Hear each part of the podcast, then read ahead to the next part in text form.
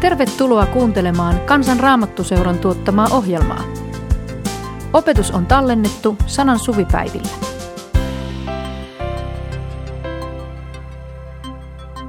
Teillä jokaisella on oma kokemuksenne raamatusta ja sen tärkeimmistä kohdista. Jotkut teistä osaa varmaan siteerata pitkiä pätkiä raamatusta. Joku muistaa jostakin elämänvaiheestaan tärkeänä ehkä yhden tai kaksi raamatun kohtaa. Ja teissä on ehkä, ja toivon mukaan on niitäkin, jotka vasta aavistelee, että kristillisellä sanomalla voisi olla hänelle jotakin annettavaa. Eikä muista ulkoa vielä yhtään jaetta. Sekin on hyvä, että on tullut nyt kuulemaan ja oppimaan. Tulit millä mielellä tahansa, niin hienoa, että tulit. On aika tavallista, että eri elämänvaiheissa eri kohdat raamatusta puhuttelee. Kun mun äitini kuoli aikoinaan vain hiukan vanhempana kuin mitä mä oon nyt, niin se mun jälleen näkemisen toivoni ankkurina oli raamatun kohta. Älä pelkää, sillä minä olen sinut lunastanut. Sinä olet minun. Ja kun mun esikoiseni syntyi, niin mä hain turvaa psalmista 139, erityisesti siitä kohdasta, jossa sanotaan, sinun silmäsi näkivät minut jo idullani, Ennen kuin olin elänyt päivääkään, olivat kaikki päiväni jo luodut.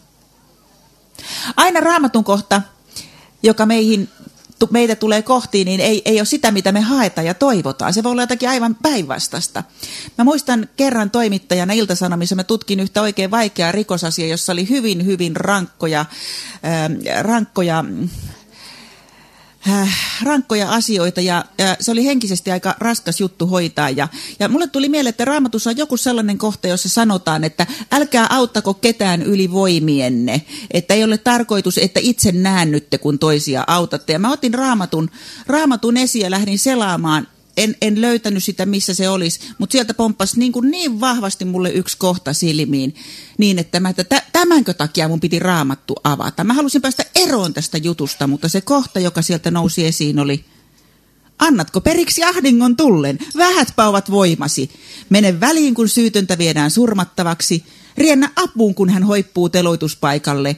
Älä selitä, enhän tunne koko asiaa, sillä sydänten tutkija sinä et petä sitä mä en halunnut, mutta se oli se, joka mua puhutteli. Ja tämä kohta, riennän väliin, kun syytöntä viedään surmattavaksi, on hyvin vahvasti ollut mun mielessäni nyt, kun Suomi on käännyttämässä sotaa käyviin maihin ihmisiä, joita on vainottu ja kidutettu, ja joita uhkaa hyvin suuri kuoleman vaara. Mä en kuitenkaan valinnut tämän raamattotunnin aiheeksi mitään näistä äskeisistä, vaan kohdan, joka on kantanut mua 30 vuotta. Joku mun ystävistäni Kansan Raamattuseuran opiskelijatyössä tuolla Tampereella osoitti mulle tämän kohdan. Mä en muista kuka se on, jos joku tunnistaa itsensä, niin kertokoon, olisi hauska tavata. Mutta, mutta kun mä epäilin omaa kelpaamistani Jumalalle, niin joku osoitti mulle tämän kohdan. Mä ihailin vahvoja kristittyjä, jotka ahkeroi seurakunnassa ja oli kauhean varmoja uskossaan. Ja mä tunsin itseni kauhean itsekkääksi ja huonoksi. Ja, ja ajattelin, että on vielä joku sellainen uskovaisuuden raja, joka mun pitäisi osata ylittää. Mutta tämä raamatun kohta, jonka teille kohta kerron, se auttoi mua siirtämään katseeni pois omasta uskomisestani ja omista teoistani ja näkemään pelastuksen yksin Jumalan tekona. Ja se kohta menee näin. Minä tiedän sinun tekosi Edessäsi on nyt avoin ovi. Minä olen sen avannut, eikä kukaan voi sitä sulkea. Sinun voimasi ovat vähäiset, mutta sinä olet ottanut sanani varteen, etkä ole kieltänyt nimeäni. Usein opetetaan, että raamatusta ei pidä irrottaa kohtia, vaan, vaan, vaan tuota, pitää tuntea se kokonaisuus, johon raamatun kohta liittyy. Mutta tuo, tuolla mua ei kiinnostanut tippaakaan, mistä kohdasta raamattua tämä oli, kuka sen oli kirjoittanut, kenelle ja missä tarkoituksessa, koska mä etsin Jumalan puhetta mulle ja tämä oli viesti, jota mä tarvittin. Se rohkaisi ja se lohdutti ja siinä oli semmoinen Jumalan tinkimätön totuudellisuus ja rakkaus. Mutta mä voin kertoa teille kuitenkin, mistä yhteydestä tämä on. Se on sieltä raamatun mystisimmäksi sanotusta osasta ilmestyskirjasta, joka sisältää paljon symboliikkaa näkyjä lopun ajoista. Ja, ja sen kirjoittajaksi merkitty Johannes on kirjoittanut kirjeen Filadelfian seurakunnalle noin, noin 60 vuotta Jeesuksen kuoleman jälkeen. Filadelfia oli yksi tuona ja merkittävimmistä seurakunnista. Ja tällä kirjeellään, josta tämä mun valitsemani kohta oli, siinä Johannes rohkaisee seurakuntaa odottamaan uskollisesti Jeesusta joka vielä palaisi tuomitsemaan syntiset ja lunastamaan uskolliset. Mutta nyt aion käsitellä tätä kohtaa oman elämäni kautta, enkä vieläkään ajattele sitä Filadelfiaa. Siis minä tiedän sinun tekosi. Edessäsi on nyt avoin ovi. Minä olen sen avannut, eikä kukaan voi sitä sulkea. Sinun voimasi ovat vähäiset, mutta sinä olet ottanut sanani varteen, etkä ole kieltänyt nimeäni. Miltä susta tuntuu, kun sulle sanotaan, että minä tiedän sinun tekosi? Onko se uhkaavaa vai onko se helpottavaa? Se riippuu siitä, kuka sen sanoo ja millä tarkoituksella, millä sävyllä. Mä aloin miettiä tätä, kun Facebookissa tuossa joku aika sitten yksi ystävä jakoi kuvan tämmöisestä infokyltistä, jonka hän oli nähnyt jonkun englantilaisen kirkon ovessa. Se oli englanniksi, mutta luen sen suomeksi. Tiedotus information. Mahdollisuus rippiin on tänään lauantaina täsmälleen puoli kuuteen saakka. Palvelemassa on vain yksi pappi. Mene siis tunnustuksessasi suoraan asiaan ja tunnusta vain syntisi ja rikkomuksesi. Ei ole tarpeen selittää, miksi sen teit. Kiitos. Tämä oli mielestäni aivan mahtava muistutus. Kun me tunnustetaan syntimme, niin ei meidän ole tarpeen selittää, että miksi me se tehtiin. Ja mä tajusin, kun mä luin tuon, tuon hauskan informaation, että sehän on mun omassa synnin tunnustuksessani usein vialla. Kun mä Jumalan edessä rukoillen tunnustan syntini, niin mä, mä mainitsen sen teon mielelläni aivan niin kuin ohi mennen, jotta mä pääsen siihen varsinaiseen asiaan, eli niihin selityksiin. Niin, niin minä tein kyllä väärin, mutta mä oon saanut tässä kohdassa kotoa huonon mallin. Mä olin stressaantunut. Tai tilanne oli jo valmiiksi vähän sellainen tulen arka. Tai sitten se toinen suorastaan kerjes sitä. Mä yritin parhaani. Ja mä yritin aika pitkään vastustaa kiusausta. Sitä paitsi kukaan ei ole täydellinen. Muutkin mokaa. Moni mokaa vielä pahemmin. Meillä Etelä-Pohjanmaalla on sellainen nokkela selitys, jolla voi selittää minkä tahansa typeryyden, jonka on suustaan päästänyt. Sitäkin me joskus käytä. Mä oon niin oikoonen. Moni tunnusti, tunnistaa varmaan tämän. Mä oon niin oikkoinen. Ollaan vähän niin kuin ylpeitä sitä typeryydestä vielä. Ilmapallo, tämäkin oli hyvä. Joo. Kyllä ne meidän selitykset voi olla ihan tosia ja paikkansa pitäviä. Ja niitä tekee mieli käyttää, koska me ei haluta olla huonoja. Hävettää. Eikä halua sitä häpeää kohdata koko sillä voimalla, jolla se meinaa meitä musertaa. Mutta selityksillä on se vaikutus, että se teko, jota me tunnustetaan, alkaakin menettää synnin luonnettaan kun mä oikein alan sääliä ja ymmärtää itseäni, niin tuntuu, että en mä nyt oikeastaan sitä anteeksantoa tarvittekaan. Siis mähän on vajavainen, minkäs minä mahdoin, särkynyt saviruukku. Jumalan kädestähän minä tällaisena lähdin. En pystynyt parempaan. Eikö se evankeliumin sanoma ole, että minä kelpaan, on ok, tällaisena. Onko raamatun sanoma se, että mä oon tällaisena ok? Mun puolisoni Tapio lueskeli netistä tuossa ihan reilu viikko sitten jotakin juttua, jossa mainittiin Jeesuksen vuorisaarna. Me ajettiin autolla aika pitkään matkaan kahdestaan. Meidän kuopus oli juuri Vivamossa rippileirillä ja, ja mun mieheni sanoi, että hei luepas mulle se vuorisaarna, että mites kaikkea siinä oikein onkaan. Mä olin, että jes, mun mieheni pyytää, että lue raamattua ja minä kännykästä äkkiä haen sen kohdan ja ihanaa pääsin lukemaan miehelle ja, ja tuota, se alku olikin ihan kivaa lempeää juttua, ne autuaksi julistukset, autuaitavat hengessään köyhät, murheelliset, nälkäiset, rauhantekijät, ne joita vainotaan. Se on kivaa lukea. Mutta sitten alkaa tulla tiukkaa tekstiä. Jeesus kertoo, mitä Jumala meiltä tahtoo. Se onkin jo vähän semmoinen huh huh. Kun sen luki ääneen, niin se tuntuu yllättävän vaativalta. Jos oikea silmäsi viettelee sinut, repäise silmäsi pois. Jos oikea kätesi viettelee sinut, hakkaa se poikki. Jos katsot himoiten toisen puolisoa, olet sydämessäsi tehnyt aviorikoksen. Joka sanoo veljelleen, olet hullu, sinä hullu, olet ansainnut helvetin tulen. Rakastakaa vihamiehiänne. Jos te tervehditte vain ystäviänne, mitä erinomaista siinä on, niinhän pakanatkin tekevät. Mun teki siinä lukiessa mieli alkaa puolustella Jeesusta, vähän niin kuin pehmentää sen sanomisia kun mies kerrankin haluaa oikein kuulla raamattua. Mä toimittajana pitkällä kokemuksella olisin hyvin osannut hiukan pyöristää niitä terävimpiä kärkiä, että se olisi ollut jotenkin kivempi ottaa vastaan. en sitten kumminkaan ruvennut jalostamaan niitä Jeesuksen sanoja ja oltiin sitten kumpikin aika hiljaa se siinä pitkän matkaa ja todettiin siinä vähän, että he, he, he, he. kai se tarkoitus on siis osoittaa, että kukaan ei voi ihan täysin sitä lakia täyttää. He, he. Näin ihanasti me avioparina yhdessä luettiin raamattua ja heti opittiin. Lähdettiin sitä parin päivän päästä Tallinnaan ihan kahdenkeskiselle lomalle. Yksi poika oli kesätöissä Helsingissä, keskimmäinen oli armeijassa ja kolmas oli rippileirillä. Meillä piti olla niin mukavaa, mutta ei ollut. Kesällä oli ollut paljon iloa, meillä oli paljon perhejuhlia ja kivoja tapaamisia, mutta oli myös stressiä. Ja mä en osannut millään päättää, että haluanko mä viettää lepolomaa vai aktiivilomaa. Mä halusin olla kotona ja mä halusin olla kotoa pois. Sitten mä murehdin sitä meidän armeijaan lähtenyttä. Siellä se helteessä hikoilee hirveät tetsarit päällä. Mutta vielä enemmän mä säälin sitä koiraa, meidän koiraa, joka oli ensimmäistä kertaa jätetty koirahoitolaan. Se jäi sinne sydäntä särkevästi vinkumaan.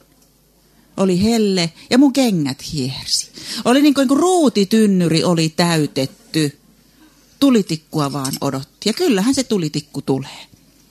Oikein niinkin suuri asia oli se tulitikku, että onko se viruhotelli nyt tuolla vai tuolla ja lähdetäänkö kokeeksi tuohon vai tuohon suuntaan. Mä sanoin siinä kohtaa, mä sanoin mielestäni ihan nätisti, että mun jalat on nyt niin muusina, että minä en lähde kokeeksi mihinkään suuntaan. Tarkista se kunnolla sieltä Google Mapsista.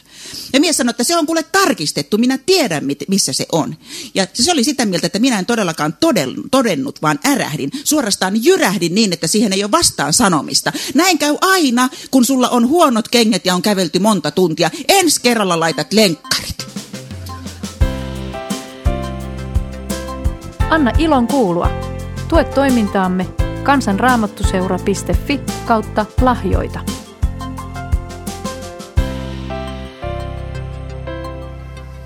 Ja se sanoi mulle, että ja noin et mulle puhu. Nyt saat kyllä pyytää anteeksi. Okei, mä ymmärsin. Joo, joo, joo, kyllä sanon. No anteeksi, anteeksi, anteeksi. Ja Tapio sanoi, että tuo oli ihan muodollinen anteeksi pyyntö. Ei jos ottanut mitään katumusta. Sitten se yritti vielä pikkasen huumorilla. Se purasee joskus ja sanoi, että pyydä nöyremmin. Ei yhtään naurattanut. Teitä naurattaa. Mua ei naurattanut yhtään.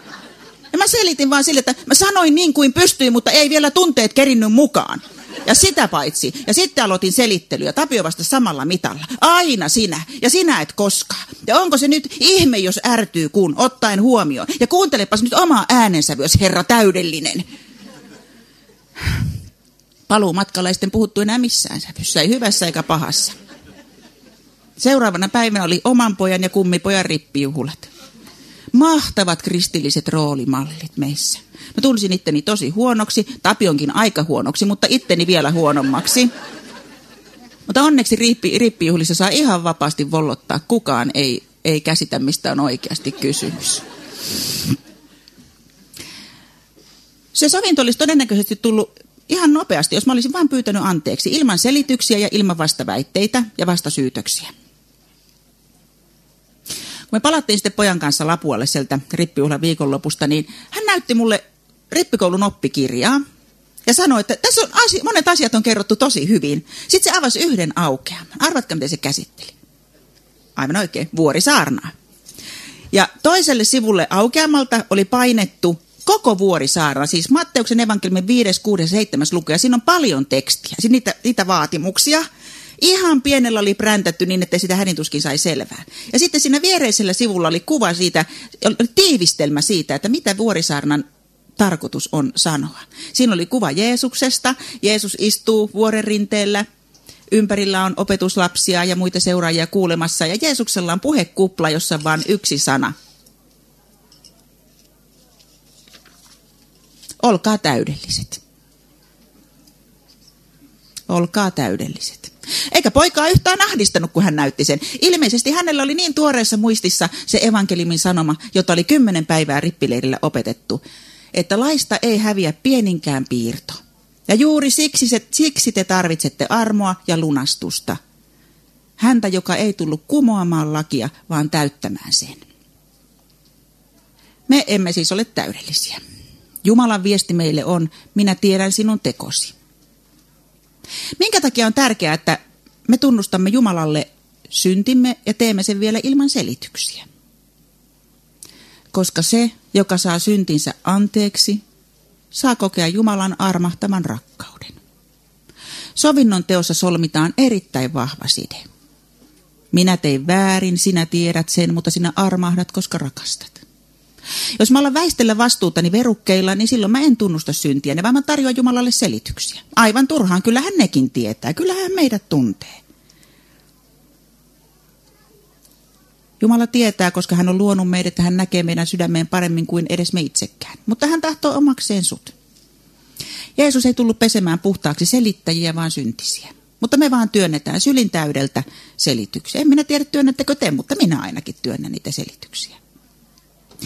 Nykyään meillä on tosi paljon, on, on naisten lehdissä ja, ja aikakauslehdissä ja netissä on paljon tarjolla elämäntaidon opetusta itsetuntemuksesta ja henkisestä hyvinvoinnista. Mutta hyvin harvoin niissä puhutaan mitään synnin tunnosta. Eihän puhuta, jos ei ole kysymys kristillisestä tekstistä. Mikä on tämän päivän vastine synnin tunnolle? Se on itsensä armahtaminen. Monet kertoo todistuksia siitä, miten he ovat oppineet hyväksymään itsensä. Nyt minä olen sinut itseni kanssa, koska olen oppinut olemaan armollinen itselleni. En aio syyllistyä, koska ihmisen täytyy olla terveesti itsekäs. Minä otan sen, minkä tahdon, koska minä otan itse vastuun omasta onnellisuudestani. Yksi nainen kertoi sanalehdessä haastattelussa, että kun hän pettyi lapsiperheen arkeen ja kaipasi jotakin enemmän, niin hän päätyi miehensä kanssa avioeroon ja lähti sitten etsimään sitä jotakin usein alkoholin kanssa ja tuli tehneeksi pahoja tyhmyyksiä. Ja hän kertoi mulle, että hänellä oli kyllä oma tunto, mutta hänellä ei ollut synnin tuntoa. Hän tiesi tekemänsä väärin, mutta hän sitten armahti itse itsensä. Hän sanoi itselleen, että ei se ole niin vakavaa. Ja hänen tilanteessaan nyt kaikki on oikeastaan hyvin ymmärrettävää. Hän ei tahtonut tuoda elämäänsä Jumalan eteen sellaisenaan, vaan hän antoi itse anteeksi itselleen. Ja se oli hänelle samalla lupa jatkaa, koska kyllä hänen selitykset toimii myös ensi kerralla ja sitä seuraavalla kerralla. Ja niin hän käänsi selkänsä Jumalalle. Tätähän me tehdään. Tai minä ainakin teen. Käännän katseeni pois vapahtajasta, hänestä, joka niin kovasti tahtoisi tehdä sen, mikä on hänen virkansa. Armahtaa. Mutta minä katson maahan tai sivulle, koska pelkään, että näen vihasen ja hylkäävän katseen. Aivan niin kuin raamattu opettaisi, että käykää pelolla tuomioistuimen eteen. Ei, se opettaa päinvastoin. Käy uskalluksella armon istuimen eteen. No miten tälle naiselle kävi? Hän kertoi, että erässä hengellisessä tilaisuudessa raamatun sana yllätti hänet. Se tuli kohti, läpivalaisi hänen väärät tekonsa ennen kuin hän ehti selittää, ja silloin tapahtui aito kääntymys. Herra armaada. Ei ihme, että suomalaisten rakkaimpia virsiä on Jeesus se ainoa heikkojen auttaja, anteeksi antaja uupumaton. Toiset, jos hylkäävät, kasvosi lempeät puoleeni kääntyvät rohkaisemaan. Toiset, jos hylkäävät, sinun kasvosi lempeät puoleeni kääntyvät rohkaisemaan. No tahtoiko tämä nainen nyt sitten jatkaa tyhmyyksiä? Ne oli pois pyyhitty, pöytä oli puhdas. Ei, Syyllisyyden taakka oli otettu pois. Hän ei tahtonut enää sitä kantaa ja niin hänen tahtonsa sai uuden suunnan. Kun mun keskimmäinen poikani, nyt joka on armeijassa, kerran nelivuotiaana teki jotakin, mikä oli ankarasti kielletty. En edes muista, mikä se oli. Lähti ehkä, ehkä juoksemaan päättömästi autotielle tai jotain. Ja kun hän tajusi, että isä oli nähnyt, niin hän ei lähtenytkään karkuun, vaan hän tuli aivan isään kiinni, siis mun mieheni housun pulttuun kiinni, alkoi silittää housun pulttua. Poika oli niin pieni, ettei ylemmälle varmaan ylettynytkään. Alkoi silittää sitä isän housun pulttua. Ja Tapio vieläkin muistelee, nyt kun poika jo armeijassa, niitä sanoja, mitkä poika sanoi. Onneksi mä silitin sua. Koska isä ei voinut olla vihainen, kun poika tuli lähelle ja silitti housun pulttua.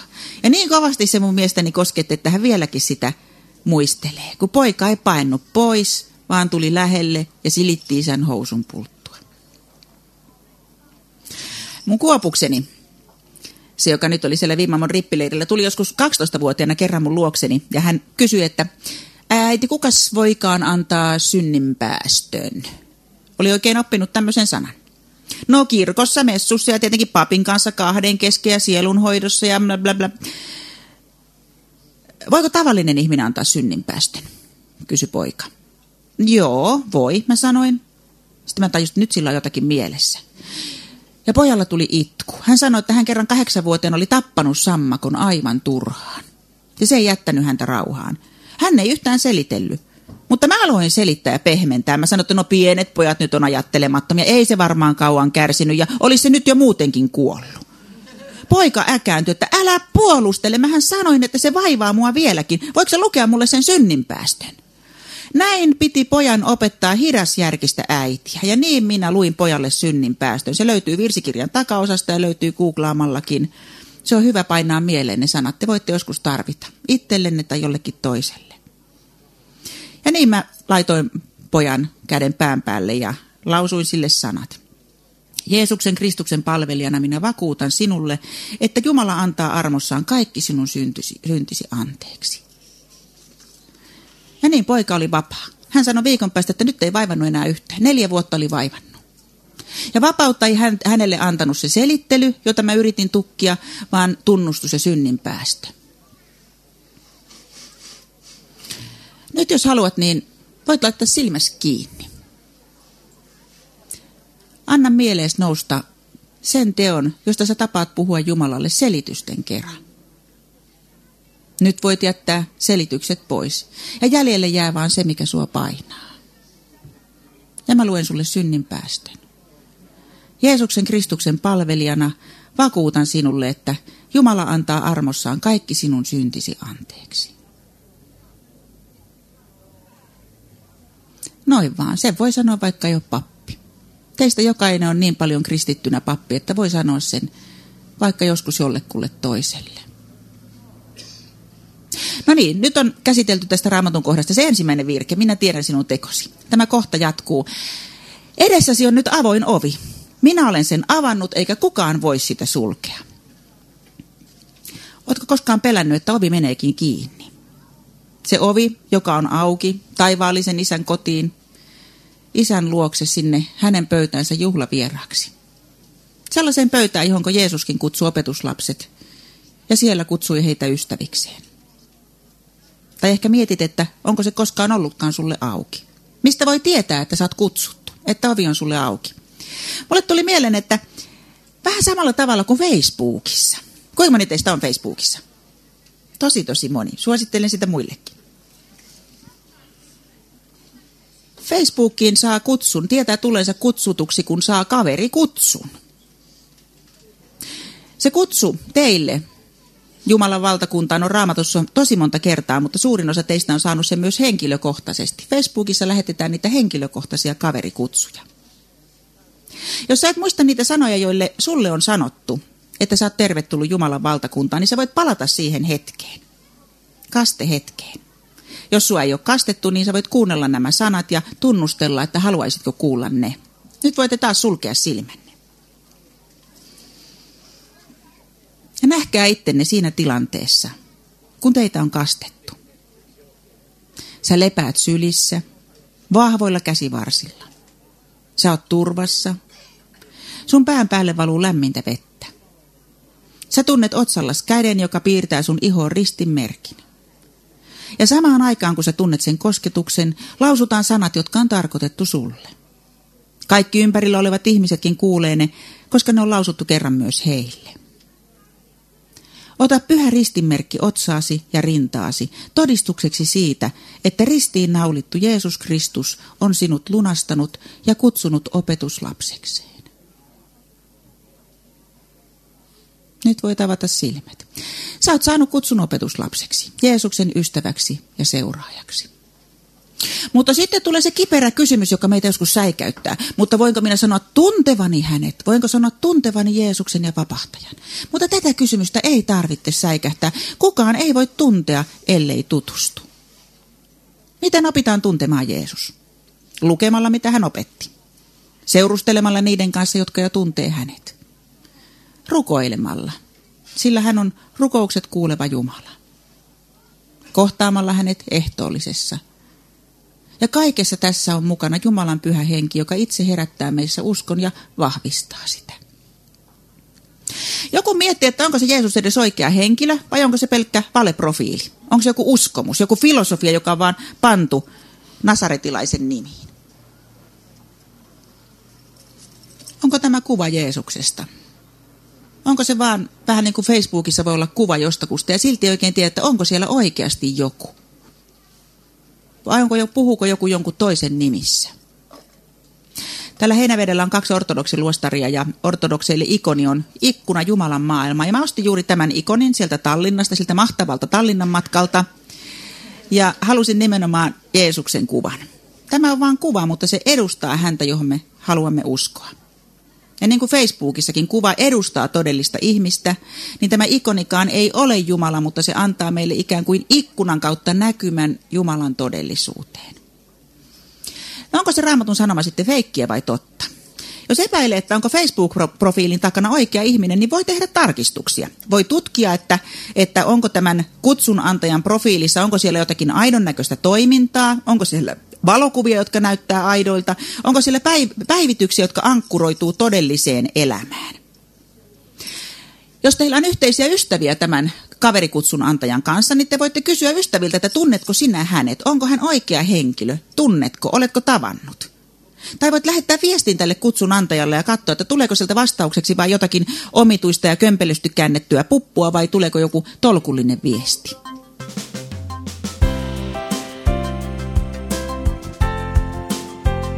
Anna ilon kuulua. Tue toimintaamme kansanraamattuseura.fi kautta lahjoita.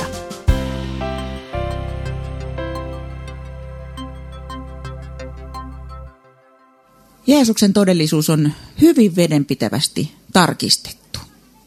Hän on todellinen henkilö, joka ilmestyi maailmanhistoriaan 2000 vuotta sitten. Jeesuksen elämästä, opetuksista ja kohtaamisista ihmisten kanssa on merkitty muistiin satoja sivuja tekstiä ja, ja ne ankkuroituu sen ajan todelliseen historiaan.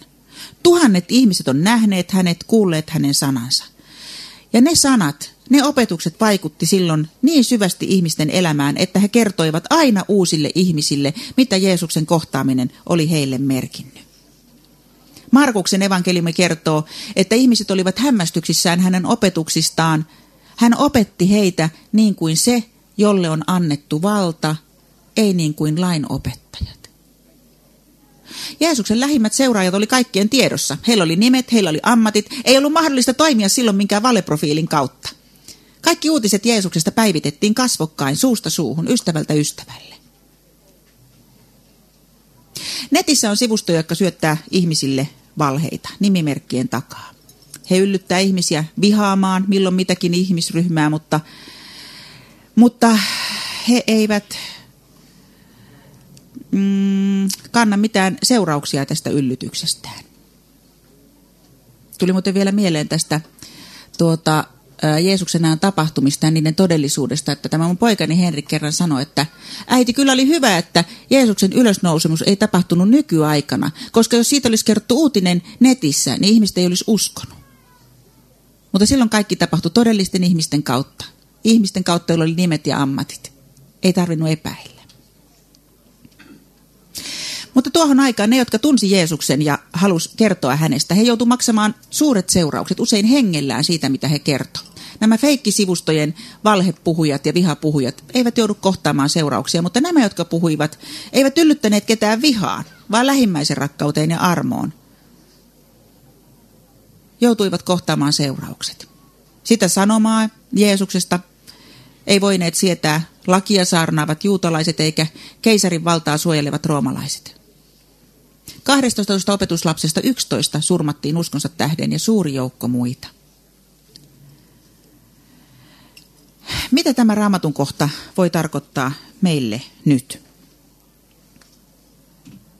Sinun voimasi ovat vähäiset, mutta sinä olet ottanut sanani varteen, etkä ole kieltänyt nimeäni. On selvää, että meistä kunkin voimat on vähäiset. Silloinkin, kun me saadaan jotakin omasta mielestämme aikaan tai ollaan hengen palossa tai, tai puhutaan viisaita tai ja silloinkin me voidaan tuntea epävarmuutta, että tavoittaako mun sanani ketään, tavoittaako mun todistukseni ketään. Mulla vielä ihan hirveästi mahassa, kun mä tulin tänne. Mä, onko mä valinnut ihan väärät asiat puhuttavaksi, mutta se, se, se on niin tarjottava, mitä on, on saanut tällä kertaa. Mutta meitä on paljon. Kansanraamattuseura on yksi niistä tahoista, jotka on perustettu sen takia, että ne, joilla on vähäiset voimat, voivat yhdistää voimansa. Ja kun me otamme varteen Jeesuksen sanat ja opetukset ja teemme sen, minkä voimme, sanoin ja teoin, palvelle meidän lähimmäisiä, niissä lähimmäisissä, lähimmissä velvollisuuksissa, niin me saadaan tosi paljon aikaan. Ja meidän ei tarvitse taipua siihen tämän maailman kauhean vihaseen huutoon, joka vaatii, että pidä huoli omista asioistasi, sinä olet ansainnut tämän ja tuon. Ne, jotka eivät pärjää, ovat itse ansainneet kohtalonsa. Saatikka, että meillä suomalaisina on oikeus kaikkiin niihin etuoikeuksiin, joita me syntyperämme perusteella ollaan saatu. Eikä meidän tarvitse jakaa kenellekään. Meidän ei kristittyinä tarvitse tähän vihahuutoon, ei tarvitse yhtyä. Meidän tehtävä on kohdella arvokkaasti kaikkia meidän vähäisimpiäkin veljiä, ihan riippumatta heidän menestyksestään, asemastaan, ihonväristään tai uskonnostaan.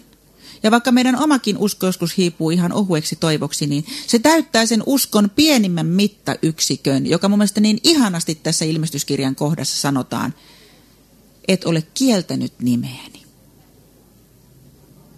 Katekismuksen mukaan meidän Jumalamme on se, johon me panemme perimmäisen toivomme. Nyt mä kerron teille esimerkin yhdestä ihmisestä, jonka rohkeutta ja totuudellisuutta mä ihailen ja miten mä näen siinä tosi tosi suurta Jumalan työtä. Tämä mies asuu tästä noin 140 kilometriä pohjoiseen pienessä Juuan kunnassa Pohjois-Karjalassa. Tämä mies oppi jo lapsena, että heikompaa täytyy auttaa ja suojella. Ja kaikki on tasa-arvoisia ja täytyy puhua totta. Hän opiskeli juristiksi. Noin kuusi vuotta sitten hän alkoi ärsy, ärsyyntyä netissä liikkuvasta valhetiedosta, jota oli paljon.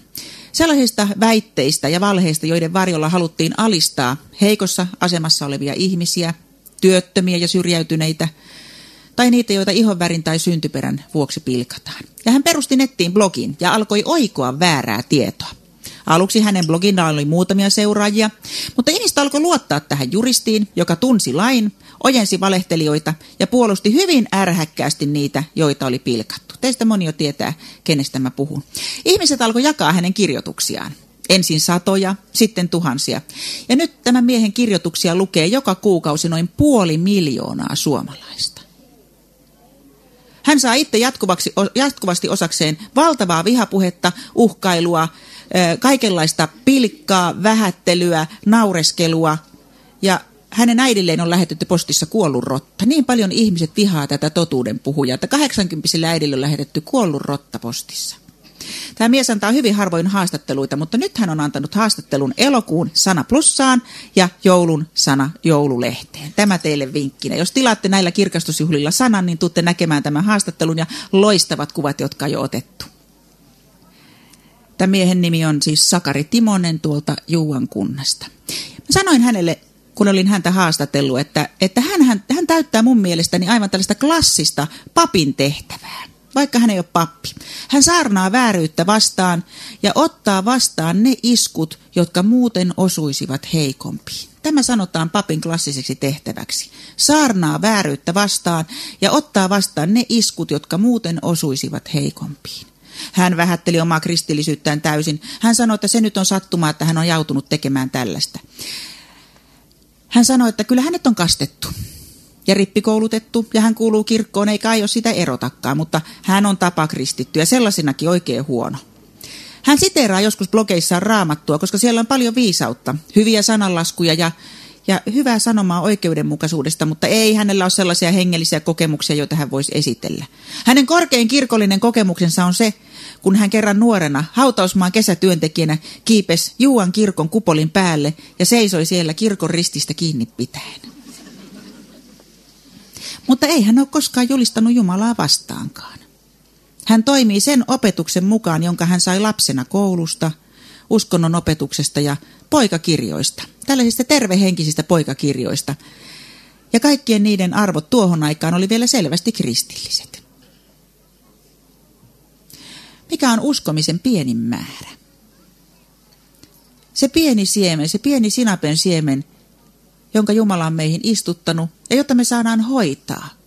Hoitaa ja kasvattaa niin, että meidän ei tarvitse hävetä sen vähäisyyttä, vaan hoitaa ja kasvattaa, rohkaista ja vahvistaa. Ja mä ajattelen, että se on tässä raamatun kohdassa sanottu, et ole kieltänyt nimeäni. Siksi ovi on auki. Mä uskon, että Jumala herättää ihan keitä tahtoo puolustamaan niitä, jotka eivät itse pysty itseään puolustamaan. Jumala antaa meille tekemisen ja sanomisen rohkeuden. Ja mä siunaan tätä miestä, tätä Sakari Timosta ja hänen työtään, koska hänen jäljessään monet on uskaltaneet ottaa kantaa näitä rasistisia valheita vastaan.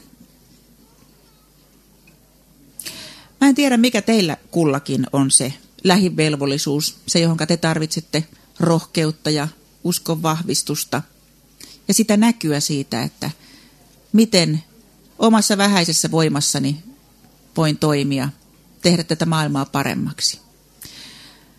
Kuunnelkaa näiden päivien puheita, käykää tuolla teltoilla. Siellä on paljon vinkkejä siitä, millä lailla te voitte olla sitä omaa pientä kortta kantamassa kekoon. Mutta ruokikaa ensin ittenne niin kuin lentokoneessa täytyy isän ja äidin laittaa ensin happinaamari omille kasvoilleen, jotta voi sitten auttaa muita. Mä oon suunnitellut sellaista sanalehden mainosta, että sana on sellaista hengellistä happea. Tilaa ensin sana itselle, sen jälkeen voit ruokkia muita.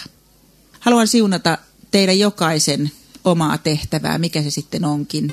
Olkaa siunatut.